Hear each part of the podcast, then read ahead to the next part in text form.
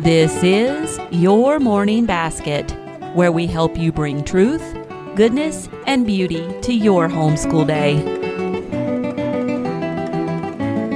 Hi, everyone, and welcome to episode 59 of the Your Morning Basket podcast. I'm Pam Barnhill, your host, and I am so happy that you are joining me here today.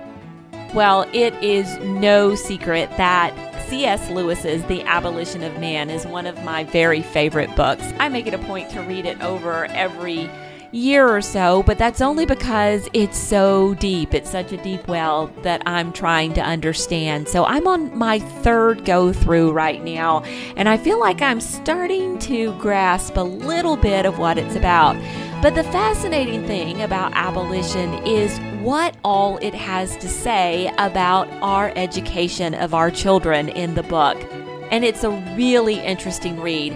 So, today on the podcast, we have Dr. Jason Jewell, and he is helping me dig deeper into abolition. This is more of a philosophical discussion, but I think it's one that's important for us to have as homeschooling parents.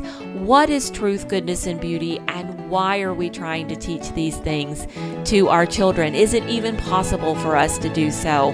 It's a fascinating conversation, and I think you'll enjoy it. We'll get on with it right after this word from our sponsor. This episode of the Your Morning Basket podcast is brought to you by Maestro Classics. Give the timeless gift of classical music this Christmas with Maestro Classics CDs and MP3s. Visit maestroclassics.com this Black Friday weekend to save over 50% on the award winning Stories in Music series. All CDs with activity books will go on sale for only $9.98 with free shipping. And as a Your Morning Basket listener, you can save an extra 17% on sale prices with coupon code PAM. Already have Maestro Classic CDs? Check out the new digital gift cards, which make it easy to gift MP3s for loved ones on your shopping list. Popular titles this time of year include the narrated and instrumental version of Tchaikovsky's The Nutcracker Ballet, which is an absolute favorite in our house. Also, My Name is Handel, the story of water music, and Mike Mulligan and his steam shovel. Shop and save this Black Friday at maestroclassics.com and don't forget to use coupon code PAM for an extra 17% off sale prices. That's Maestro at M A E S T R O classics.com. And now, on with the podcast.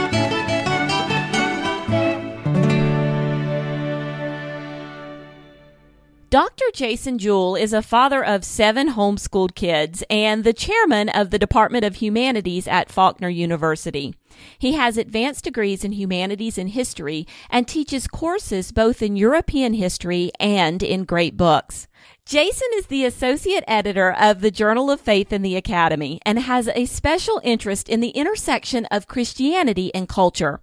He is joining us on this episode of the podcast to discuss C.S. Lewis's work, The Abolition of Man, and how it relates to education and to the practice of morning time. Dr. Jewell, Jason, welcome to the program. Thank you very much, Pam. It's great to be with you. Oh, we're so happy to have you here.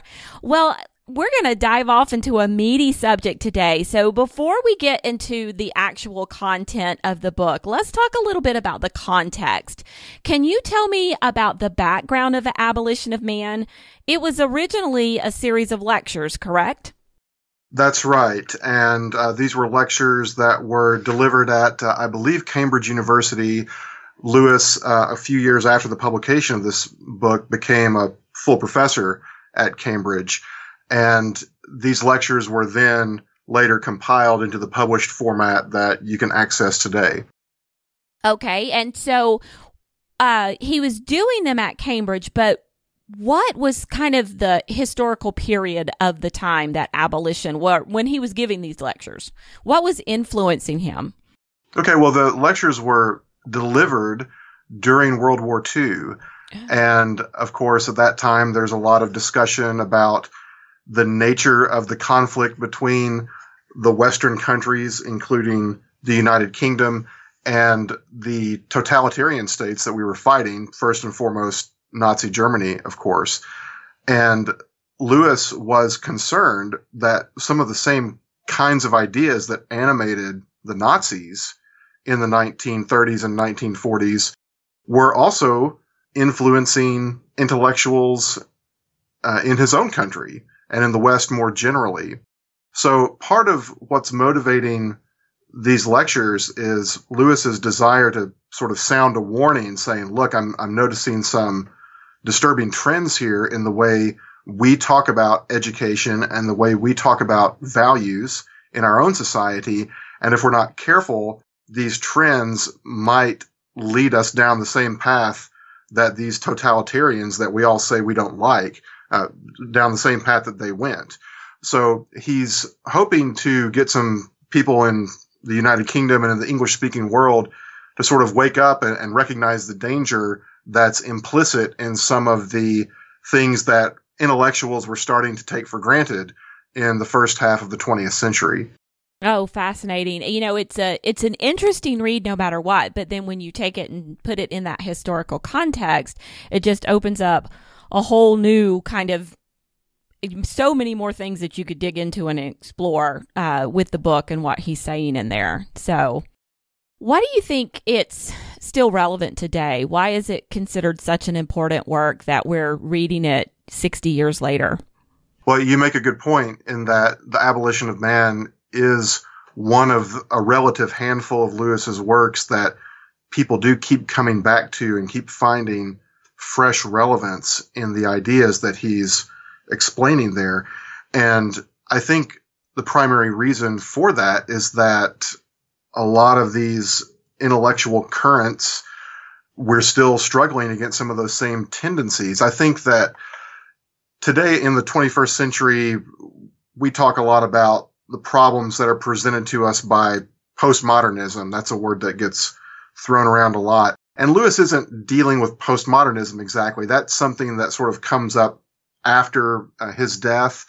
But some of the same kinds of questioning of what Lewis identifies as the traditional values of world civilization, those the, those challenges to those traditional values are still very much in circulation today. And so some of the same criticisms that Lewis has, even though he might be talking about a different group of people uh, who are what he would call naturalists and just are taking the position that everything is matter moving in motion and denying all kinds of uh, ideas about the supernatural or the spirit or the soul. Uh, Lewis is targeting those people with his criticism, but some of these postmodernists that are sort of driving the bus today in our uh, educational institutions and in the broader cultural conversation are making what Lewis would consider some of the same mistakes in their attacks on the traditional values of world civilization. So I think that a lot of people who read the abolition of man today consider it to be very timely and some of the same criticisms that he makes against his contemporaries could equally be made against uh, the, the, people that are in charge of educational curricula and uh, highly placed in, in politics and culture today. So it's almost like we're fighting a slightly different enemy, but we're still fighting the same battle. In some ways, yes, the battle lines are drawn in, in some of the same places. And Lewis is a great resource for those of us who do take that uh, position that, you know, Western civilization has produced a, a lot of great things that are worthy of being defended um, particularly with our cultural and religious and ethical heritage that he is fighting on the same side as us, so to speak. And so he provides us with a lot of intellect, intellectual ammunition, for lack of a better phrase, that we could deploy against the people who are um, attacking our own Western tradition. Okay. Well, let's talk a little bit. Let's dig into some of the bigger ideas that are in the book. And I know we could probably sit here until Christmas talking about the big ideas in the book, but can you give me kind of an overview of a couple of the big things that Lewis really puts forth? And you've touched on it already, but this is a chance to get a little more specific. Okay. Well, the book is divided into three chapters, which correspond to the three lectures that he originally delivered. And the titles of those chapters are number one, Men Without Chests, which is an interesting phrase I'll come back to in a moment. Yeah, I was going to ask you about it. right. Number two is titled The Way. And that's a phrase that he uses in different forms quite a bit throughout the book. And then the third chapter is titled The Abolition of Man. So these lectures sort of build on one another. And as you can probably infer from the title of that third chapter, which is also the title of the book, uh, he considers the, there to be a real danger in some of the trends that he's observing that uh, eventually humanity as we know it could be destroyed. And he's not talking there primarily about something like nuclear war, which of course was a, a big concern in the middle mm. of the 20th mm. century. But of course, when Lewis first delivered these lectures, the atomic bomb had not been invented.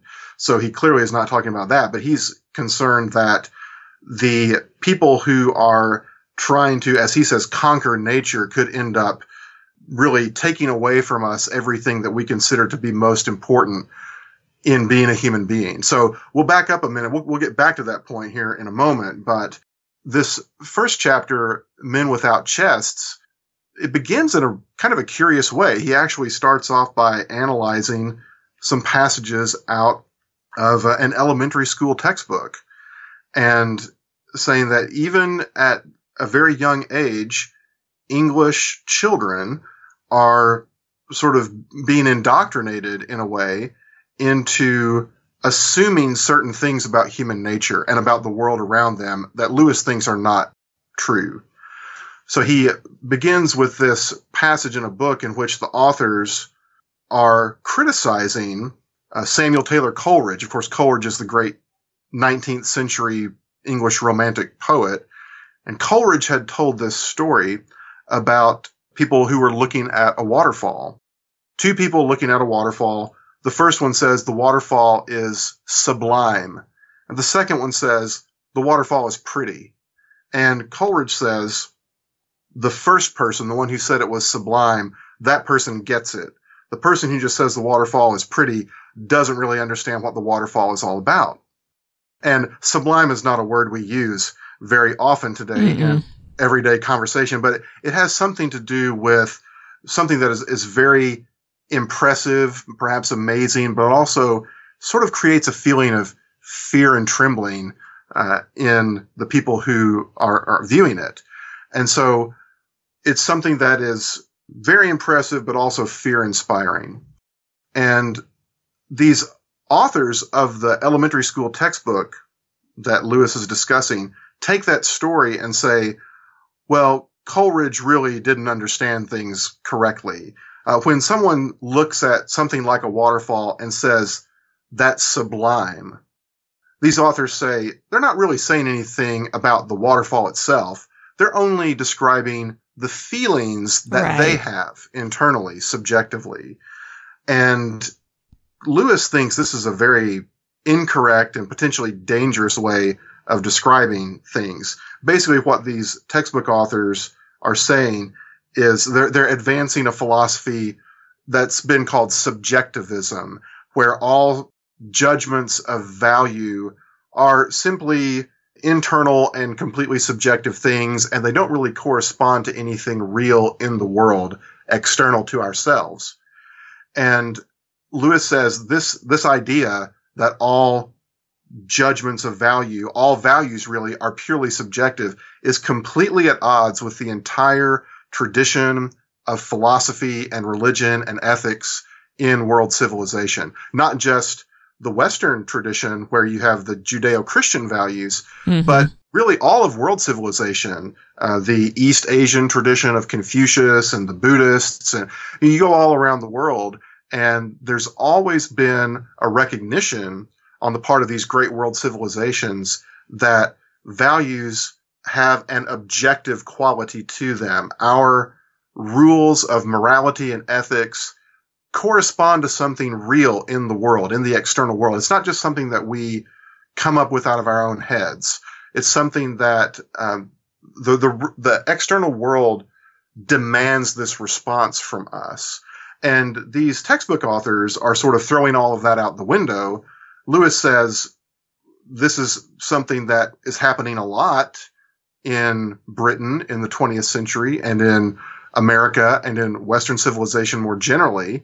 And he thinks this is a very dangerous thing. And already young children are being subtly encouraged through textbooks like this to abandon the tradition of ethics and morality that has defined our civilization for thousands of years. So I've, I've been talking for a while. I'll stop there and ask if you if you have anything to point out here or any particular thing you'd like me to elaborate on. No, I mean, I, I, think you've you've pretty much covered kind of the, the basic idea of it, and I know we're going to get into more of that objective truth that he talks about in a few minutes as we start talking about the next chapter. But yeah, it's the idea that the waterfall is what the waterfall is, no matter how we feel about the waterfall.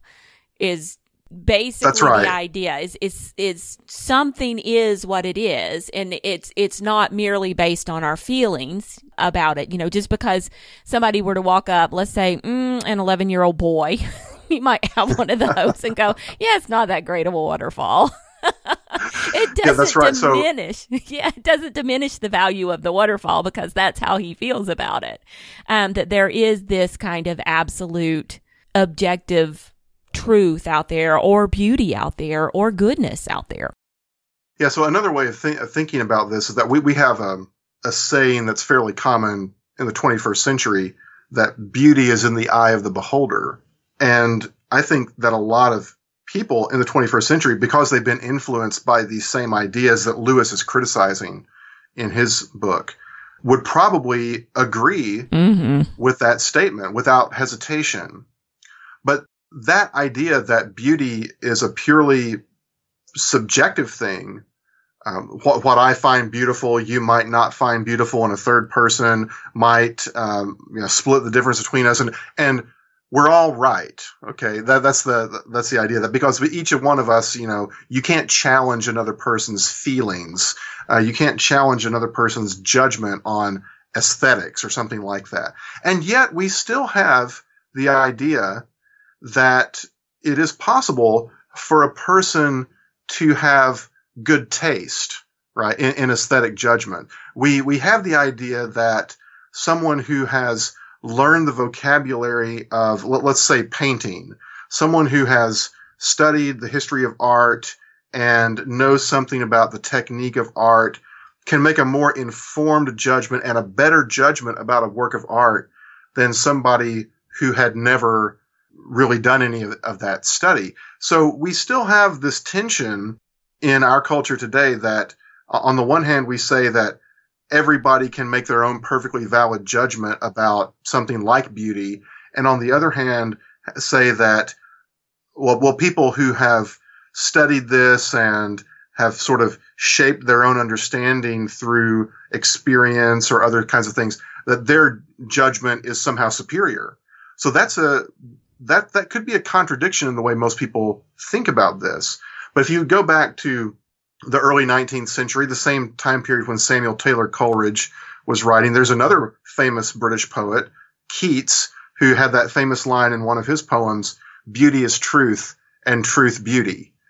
And that's really more in line with the tradition in our civilization about recognizing that beauty has an objective character to it and that if if a thing is really beautiful in and of itself and two people are sitting there looking at it this could be the waterfall this could be a work of art it could be anything and one person recognizes the beauty in it and says that's a beautiful thing and the other person looks at it the 11 year old boy perhaps and says no i don't see anything special about that. That's not beautiful then Lewis would say what we need to recognize there is that the first person correctly understands something about that waterfall or that painting or whatever it might be. And the second person misunderstands it. There is something wrong about the way that the second person uh, is approaching this object because of some quality that's inherent to the object. And that is something that these textbook authors that he's criticizing are wanting to get rid of, and that a lot of philosophy in the 20th century was trying to get rid of. But but Lewis is very insistent on this idea that he's standing with the great tradition of Western civilization and world civilization, saying that our judgments about these kinds of things should or, or do or ought to accurately reflect something that's inherent to those things we're talking about. It's not just something things that we're making up in our own heads. There's a real correspondence between our judgment and the actual quality of the thing that we're discussing. So we're getting a little a little technical here with the philosophy I'm trying to Yeah, but it's it's kind of fun though because I think that most uh, this is such a hard concept to to grapple with the idea that you know we've always thought we've always grown up with the idea that beauty is in the eye of the beholder. I mean it's just so ingrained into who we are as a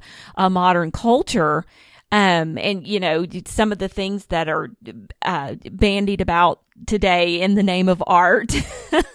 and, you know, um, when you think about those kinds of things, don't get my husband started. But, um, you know, it, it's, we're so accustomed to that. We've kind of fallen prey to these textbooks and educational ideas that Lewis was speaking about in the 40s so I mean, you're saying this is a relatively new. The idea that beauty is in the eye of the beholder is is a relatively new idea in the history of Western thought. Yes, that's right. I would say that it originated perhaps in the late 19th century and then came really into its own in the 20th century. And it's funny you mentioned modern art. Well, if you ask any art historian, you know what what were the greatest periods in the history of art? Nobody is going to say the 20th century and the 21st century. Nobody. And the thing, the periods that they will always point to would be things like uh, the Italian Renaissance, mm-hmm. perhaps the uh, Baroque period or the, the neoclassical period of the 18th century. And these periods in which that everybody agrees are the, the great periods in the history of art. These are periods in which the artists and the people who wrote about art were in agreement with C.S. Lewis. That they took the same approach to the idea of recognizing what beauty is, and uh, they might have disagreed with one another in certain respects on what the best way is to portray that beauty, but they would all agree that beauty is something that is inherent in the thing itself, not something that is just a, a subjective reaction in our own minds when we look at um, when we look at a work of art.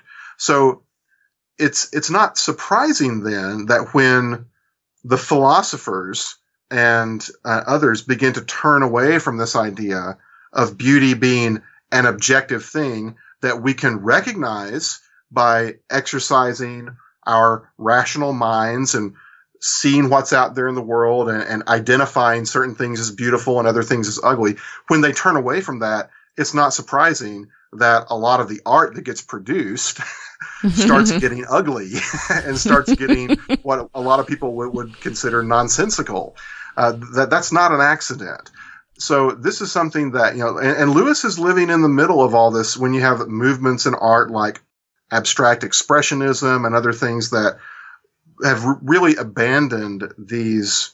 Um, I don't know whether rules is the right word, but but truths, guidelines, understanding truths about um, yeah perspective and, and, beauty and so on.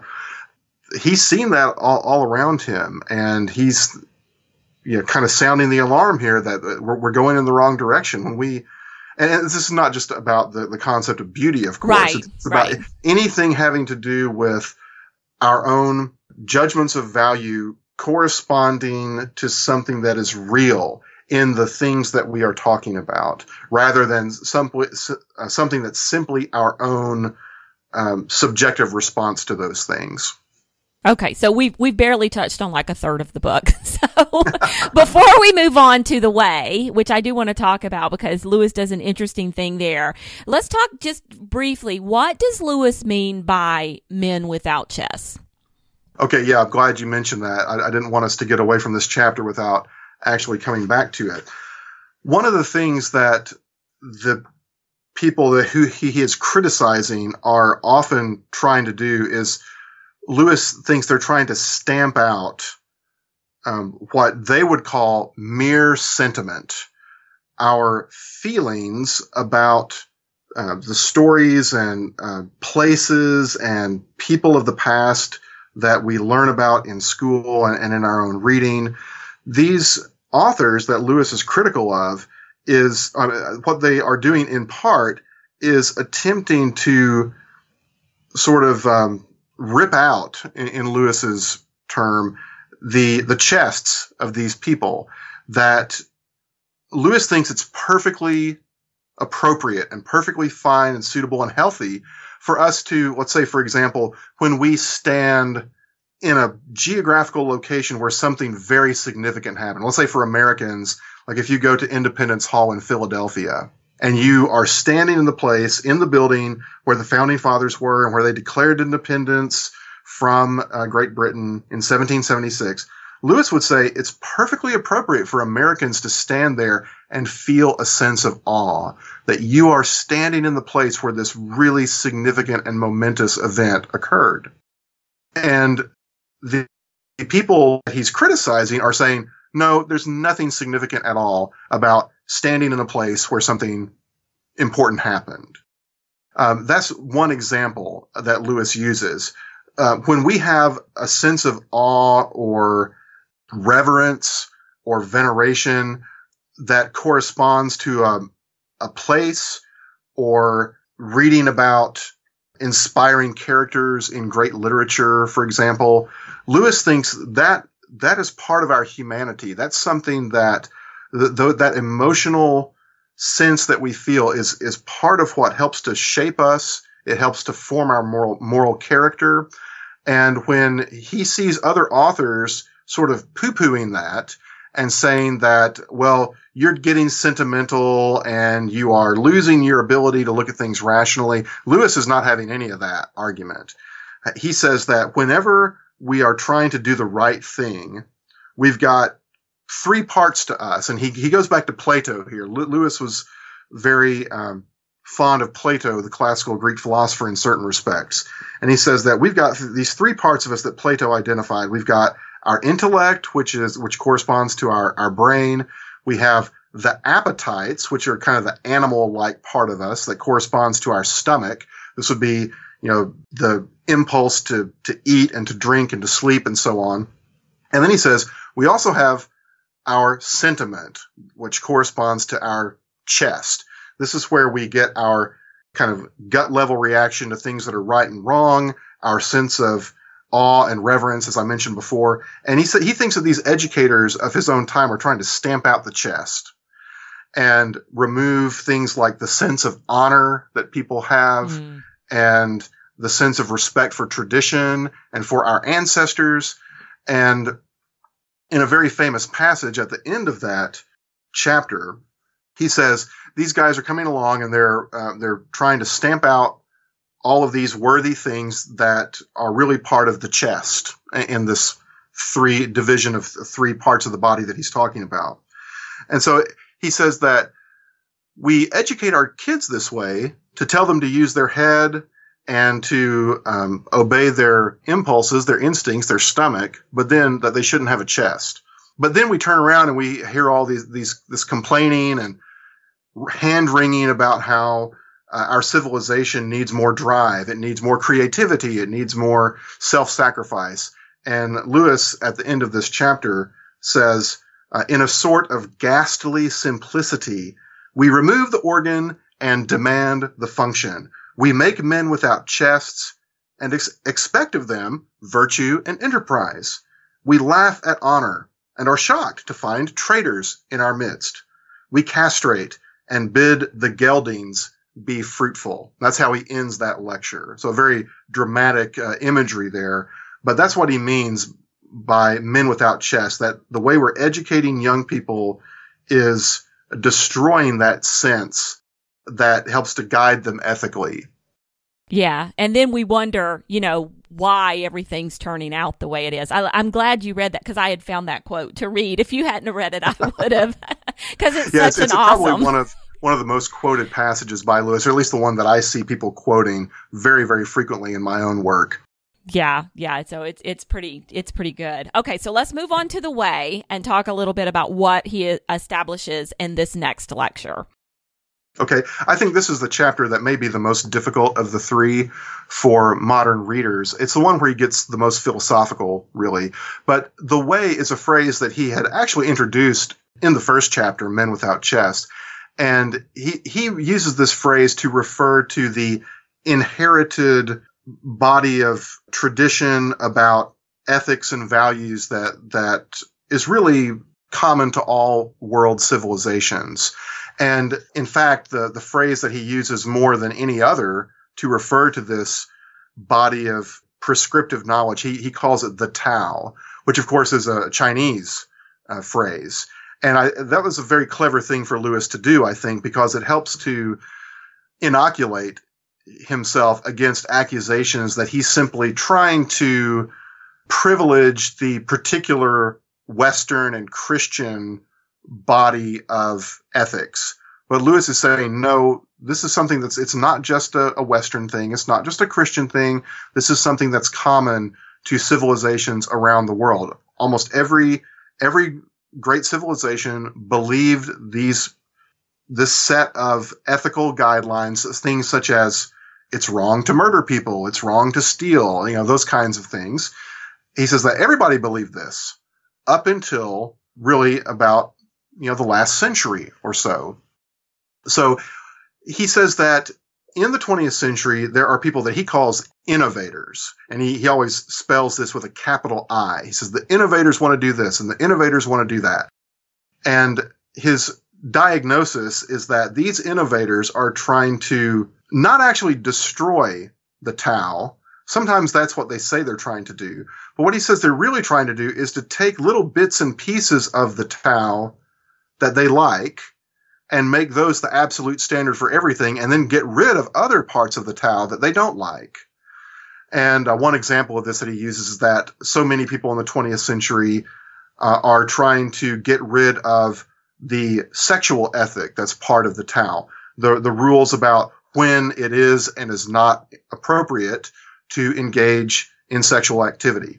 And he says that, of course, there are a lot of people in the 20th century who want to go out and say it's okay to obey your instincts in this area and these rules that we have about this particular activity are just getting in the way of us living fulfilling lives. And remember, he's writing all this, he's delivering these lectures well before uh, what we would commonly identify as the sexual revolution. Sex, yeah. But he already sees the writing on the wall here. He's like, there's this intellectual sort of framework that's being put in place by these innovators that is uh, trying to do away with this traditional ethic about sexual behavior.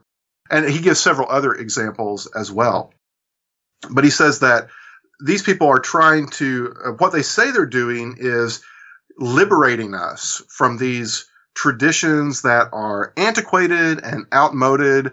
And they're just trying to, they say, uh, allow all of us to adopt a a new ethic that is more humane and more suited to who we are as human beings, and that will allow us to live uh, better and more fulfilling lives. And uh, Lewis again has some very critical things to say about this. Um, he says that these intellectuals and others who are advancing these kinds of ideas are really, when you get right down to it, he thinks simply saying that human beings need to obey their instincts whenever they can. And Lewis says there are problems with that. If we all just go out and obey our instincts all the time, uh, that has very serious social consequences. And he's not even saying this in a particularly religious way. Of course, Lewis was a Christian, but he say again, like this is not a particularly religious argument that he is making. It's one that's common to civilizations around the world that were part of different religious traditions, of course. And he says that, you know, there, there, there are two ways of trying to change things. The first way is to say, well, I respect the traditions that we've inherited, and I recognize that maybe those traditions are not perfect, and there might be certain situations in which we need to change some of the uh, ways that we do things that make it more humane or more suited to our own situation. Uh, but he says that that's changing things from the inside, where you have a respect for the tradition and you are maybe identifying particular problems with that tradition and working in a constructive way to make adjustments along the way.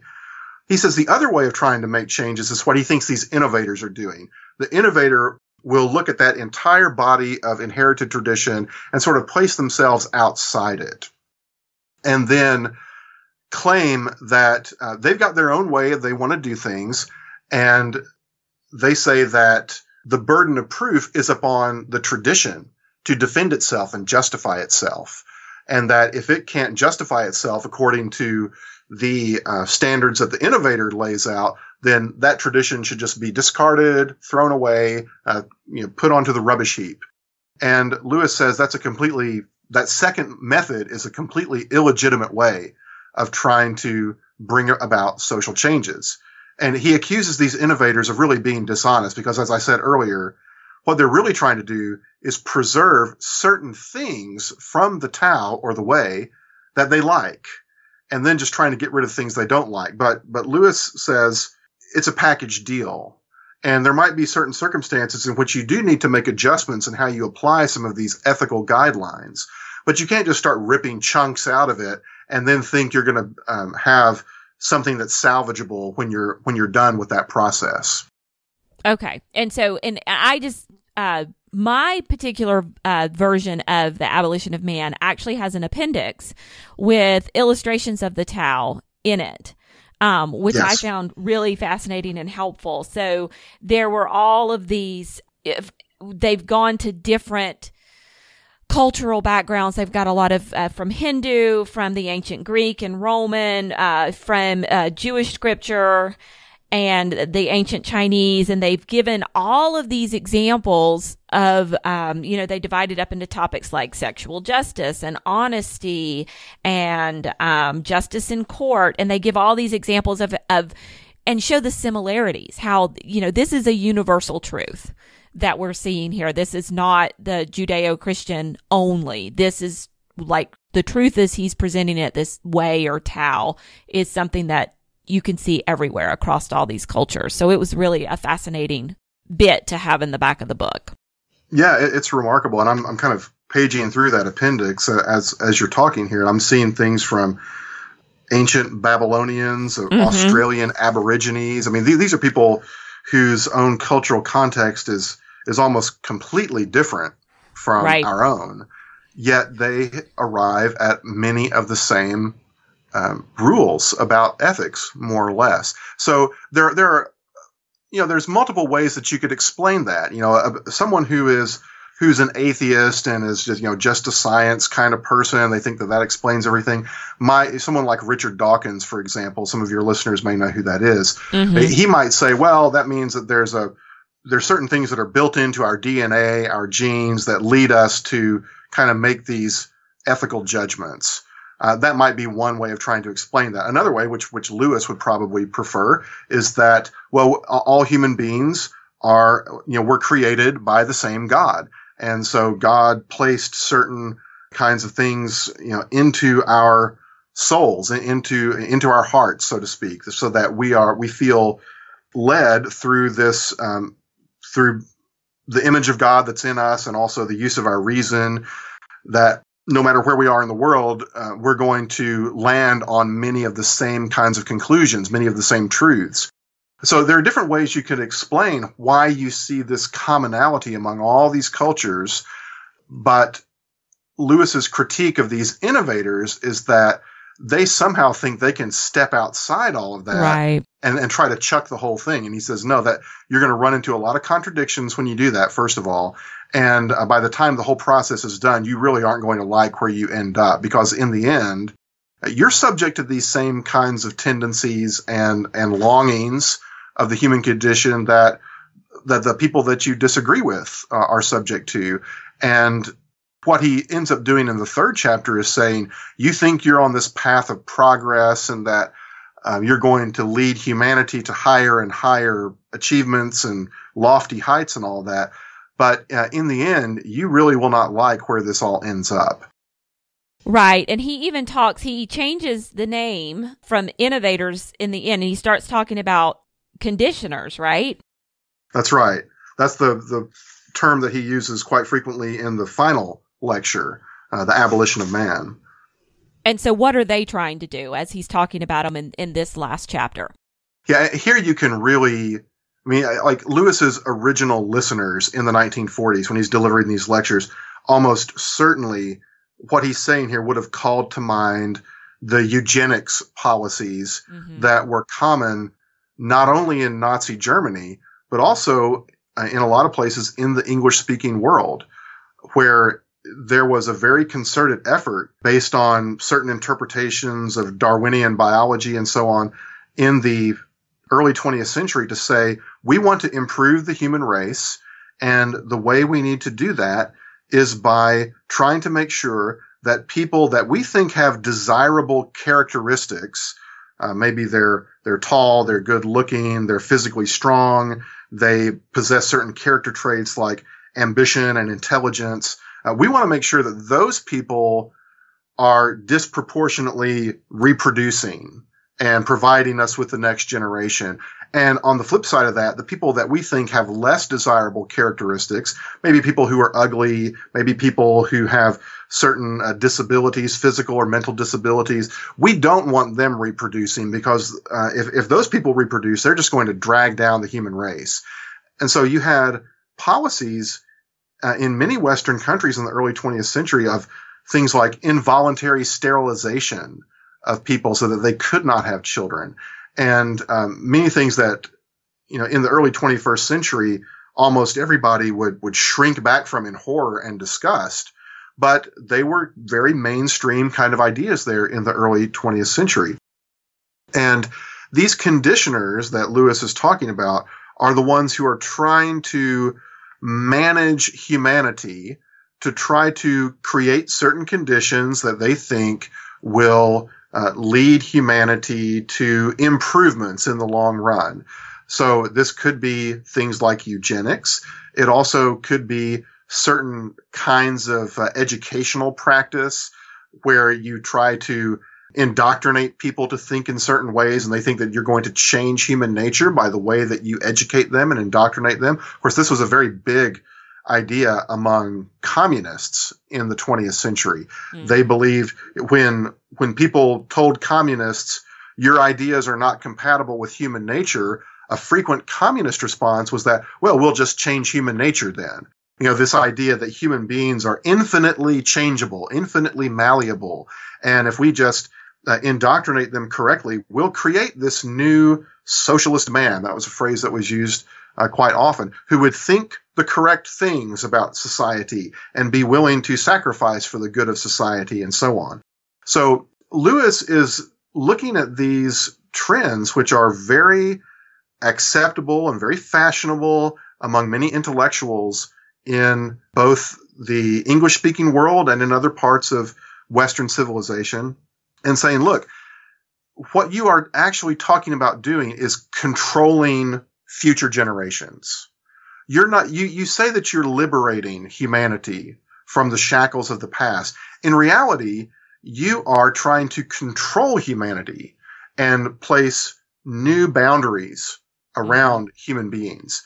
And he makes this point very dramatically by imagining, um, say, if we keep going on this present course, let's say that our generation is able to make, quote, improvements, unquote, in humanity by through eugenics or some other process and then the next generation continues that same process and we go you know 10 20 30 generations at some point there's going to be a generation that is has been influenced by those previous generations but finally let's say that they finally solve everything and they have quote conquered nature unquote and these people then have figured out exactly how to, in 21st century, we would say something like control the human genome. You know, in Lewis's day, they didn't know they hadn't sequenced the human genome or anything like that. They DNA was just on the verge of being discovered when Lewis uh, made these uh, delivered these lectures in the 1940s.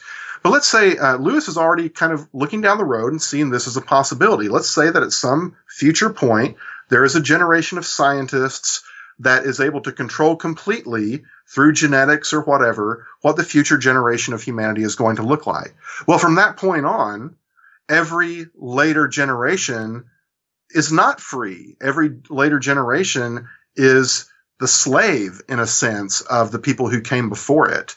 And so he says that uh, you, you guys who think you're on this path of progress and you think you're uh, liberating humanity, in a, in a sense, you're you're kind of enslaving humanity, mm-hmm. or you're mm-hmm. putting us on the road towards that. And let's say even what let's imagine that you know a hundred generations down the road, those people maybe they are smarter, maybe they do live longer, maybe they have certain qualities, physical strength, whatever that we value and we think are great. Well, they have those traits because we value them, not because they value them. They have those traits because we programmed them to have them. So are they really free? Well, in a sense, they might be free of certain physical limitations, uh, but does it, are, are they any more human as a result of that? And, and Lewis says no. In fact, in fact, they may by the time we get to the end of this road, we might not even recognize those people a hundred generations uh, away from us as being human beings at all. Uh, they might be more like robots. Yeah. Lewis was writing about this even before the abolition of man. If you if you read some of his space trilogy, which he started mm-hmm. writing in, in, the 1930s, one of my favorite books by Lewis is the first book of that space trilogy, which is called Out of the Silent Planet. And he has a character in there who sort of represents this kind of conditioner or innovator. It's a character named Weston. And uh, Weston is very forthright. He he, think, he thinks that the ultimate value is the survival of humanity as a species in the collective.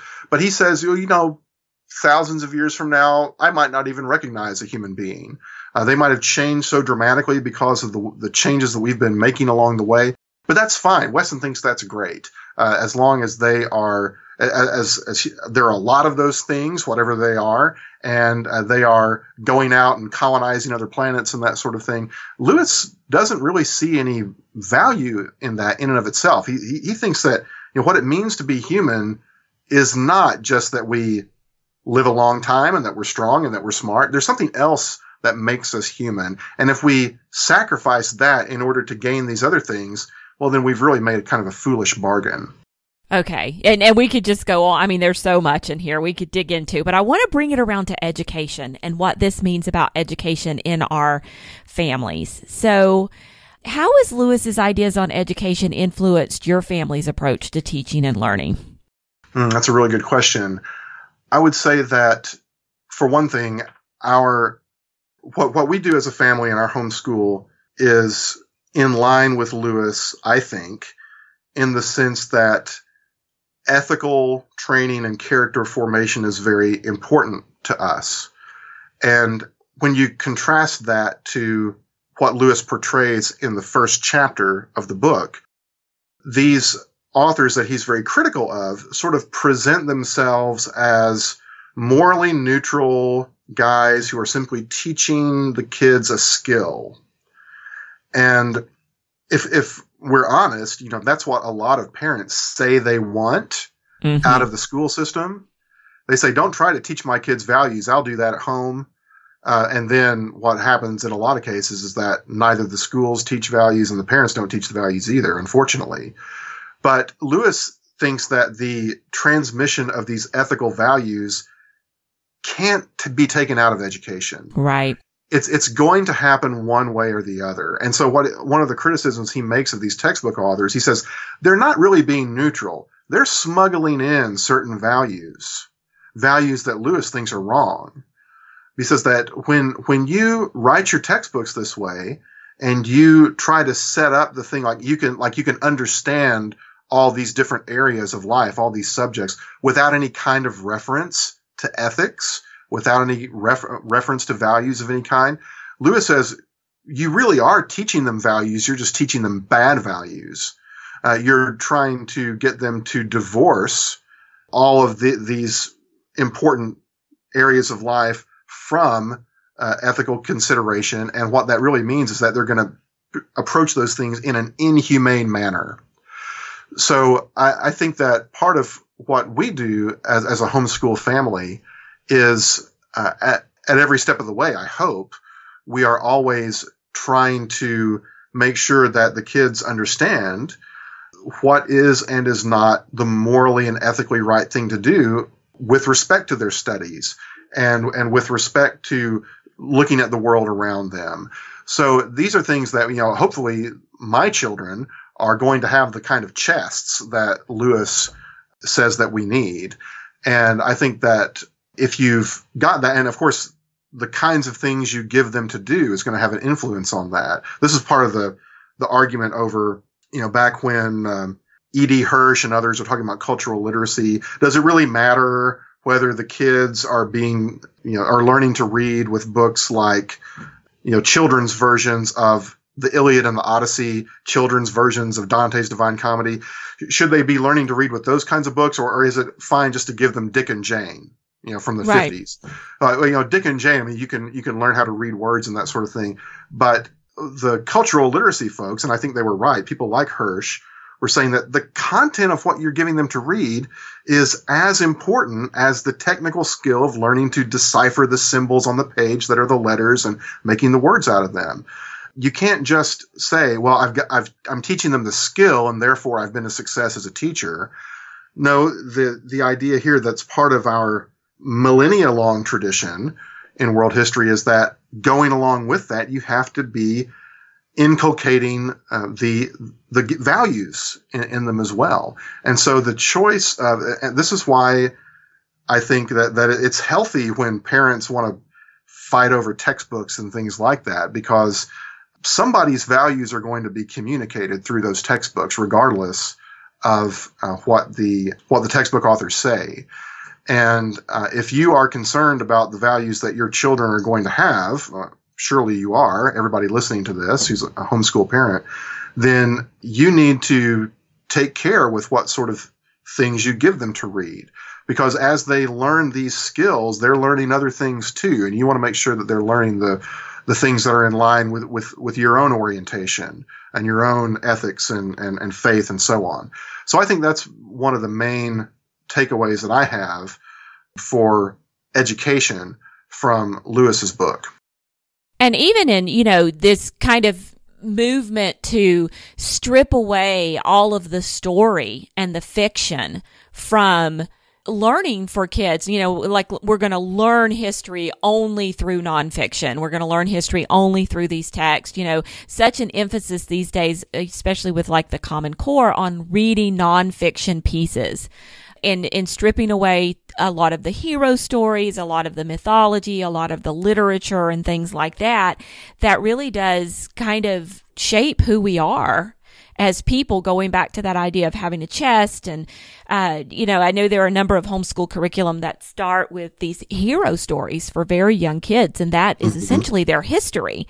And it really serves a greater purpose than just you know a nice story about some historical figure. It, it really is teaching them things like honor and courage and duty and those kinds of things that lewis referenced Yeah, it, sometimes seems like when you go into the schools, the the curriculum is designed at every point to avoid firing the child's imagination, right? Right. Uh, and but but but we know that having your imagination fired is the thing that inspires you to learn and makes you want to know more. So I think that it's perfectly appropriate. And, and yeah, we can argue about the factuality of George Washington chopping down the cherry tree and things like that. But if you can get the child interested in George Washington with that story, and, and there's a point in which you say, well, yeah, may, this may not be entirely factual, but it does communicate the idea that uh, Washington was known for his honesty, and that's an important character trait that we should all aspire to. And uh, yeah, eventually you're, you're going to graduate to the things where you say, yeah, let's let's try to make sure we've separated the fact from the fiction and all of that. But when it comes to the idea of trying to convince the children of the worth of these areas of study, uh, then I think that's an extremely valuable thing. And I've, I've used a variety of different resources with my kids, as I'm sure many parents have. And, you know, when, when I see the, the kids sitting down with one of those books and reading it outside the time that we've designated for, for, for schoolwork or study time or whatever, and they just want to read the story because they're interested in finding out more about these people, then that's a victory as far as I'm right. concerned. And, and so, yeah, there's going to be a point where you say, well, yeah, I mean, when we want to get to sort of a higher order understanding of certain things, yeah, let's let's move to the nonfiction and let's let's um, make sure we've got some of these other things in place. But uh, that's that's really critical, and that of course that ties back in with what Lewis is saying is the the importance of the character character formation as they are learning these skills and competencies and whatever the educational professionals are telling us are important these days. Yeah, but there's definitely value in both. They each have their own place. So, yes. I want to touch on uh, morning time because that's what we talk about on this podcast. um, we, you know, it's a time I we like to call it a time in your day when your entire family can come together and immerse yourself and make time you know, in in the midst of the checklist and the history lesson and the learning to read for things that are true, good, and beautiful. Now, Lewis seems to be arguing in the book that there is actual truth, beauty, and goodness to be found, and it's not just a matter of our own feelings or opinions. So, how do we hone our own sense of truth, goodness, and beauty as we try to pass the, these ideas on to our kids? Well, that's a great question, and I, I, think you're right that Lewis is endorsing the truth that, that, that, these things are all real, that they do exist, that we should be pursuing them, and this is probably not going to sound too surprising coming a prof- from a professor who teaches the great books, but I would say that outside the uh, the teachings of, of one's religious faith, that the best way to do that and to engage in that pursuit with your children is to get engaged in the great conversation uh, through the great books. You know, identify the best. You know, this is the this is the 19th century uh, politically incorrect phrase, but the, the best that has been thought and said. Who are those great authors? Who are the ones that have advanced our understanding of truth, goodness, and beauty? And make sure you are uh, engaged in a discussion of those works with your kids. And there are, uh, of course, a, a, lot of difficult authors out there that are part of this this canon, for lack of a, a better word. And uh, certainly, there's no expectation that young children are going to be able to plumb the depths of Aristotle and, and other uh, great authors like that. But even with some of those difficult authors, there are ways that key ideas from their writings can be presented to young people. And there's so many great resources out there today for, for homeschool families from organizations like the Great Books Foundation and uh, other versions of these classic stories and uh, and other writings that have been condensed and simplified for young readers. I really think that we're, I mean, I, I don't know if a golden age is the right term to use, uh, for homeschooling parents, but there's certainly so much available now than there has been at any other time in the history of this of the modern homeschool movement. That if I, I think that if you're if you haven't found a, a, good way to do this with your children, it probably is that, that you just haven't looked enough for for those resources because they are out there. So that would be my recommendation. You know, the, some of the great biographers, for example, uh, of the classical world, Plutarch is a good example. Mm-hmm. You know, mm-hmm. was was very concerned with the transmission of uh, of morality and ethics through the writing of the lives of these great Greek and Roman figures that he was writing about. So you can take children's versions of those Plutarch biographies and, and talk about the life of an important individual and say, you know, what what kind of character traits are you know, or, or things that we could admire in this individual. Where, where, what were his flaws? Where did he go wrong? Are, are there ways that we could try to avoid the same mistakes this person made, or are there ways that we could emulate him, him in, you know, if he did something that was really praiseworthy? And, um, you know, children will will latch on to those kinds of conversations, and, and they can pick up a lot of great insights. So I, I think there's a there's a wealth of material and resources out there, and uh, it, it's exciting in a lot of ways uh, to be a homeschooling parent with with everything that we have access to these days. Yeah, it is. And we like to think we point people towards a lot of those things here too. So keep listening to the podcast and we'll hook you up with with some of those ideas. Well, Jason, I could probably talk to you all day about these big ideas that we've been talking about. Um, but could you tell people where they could find out more about you um, online? Yeah, I do have a personal website. It's westerntradition.wordpress.com. And it's a website that I ha- actually have not updated recently. I'm hoping to come back to it very soon.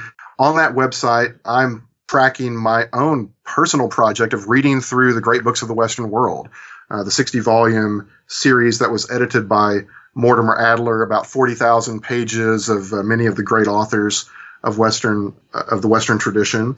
And uh, I'm also available through Faulkner University's website uh, for those parents who have uh, high school age children and are wondering about where to send them for college. We have a great undergraduate great books program. Uh, that is um, at faulkner.edu. Faulkner, like the uh, author William Faulkner, F A U L K N E R dot edu. And you can just search for great books on there, and you'll find me and the other professors who work with our Great Books undergraduate program. Uh, we also have programs, online degree programs that are designed in part for homeschool parents who uh, were never able to finish a degree or are interested in coming back and discussing great books with other like-minded people. So you can find me there. Uh, I would love for folks to reach out if they have any interest at all in studying the great books in a formal capacity at the at the college or, or graduate level, or visit me on my personal website. Thank you for that opportunity.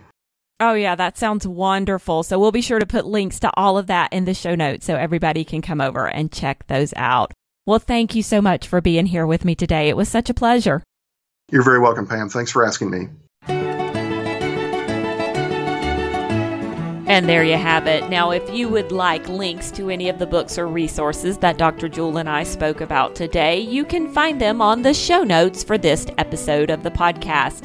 Those are at pambarnhill.com forward slash YMB59. Also on the show notes are some instructions on how you can leave a rating or review for the Your Morning Basket podcast on iTunes. We love it when you leave reviews on iTunes because it helps us get the word out about the podcast to more listeners. And if you've taken the time to do so, thank you so very much for doing it. Now, we'll be back again in a couple of weeks with another great morning time interview. Until then, keep seeking truth, goodness, and beauty in your homeschool day.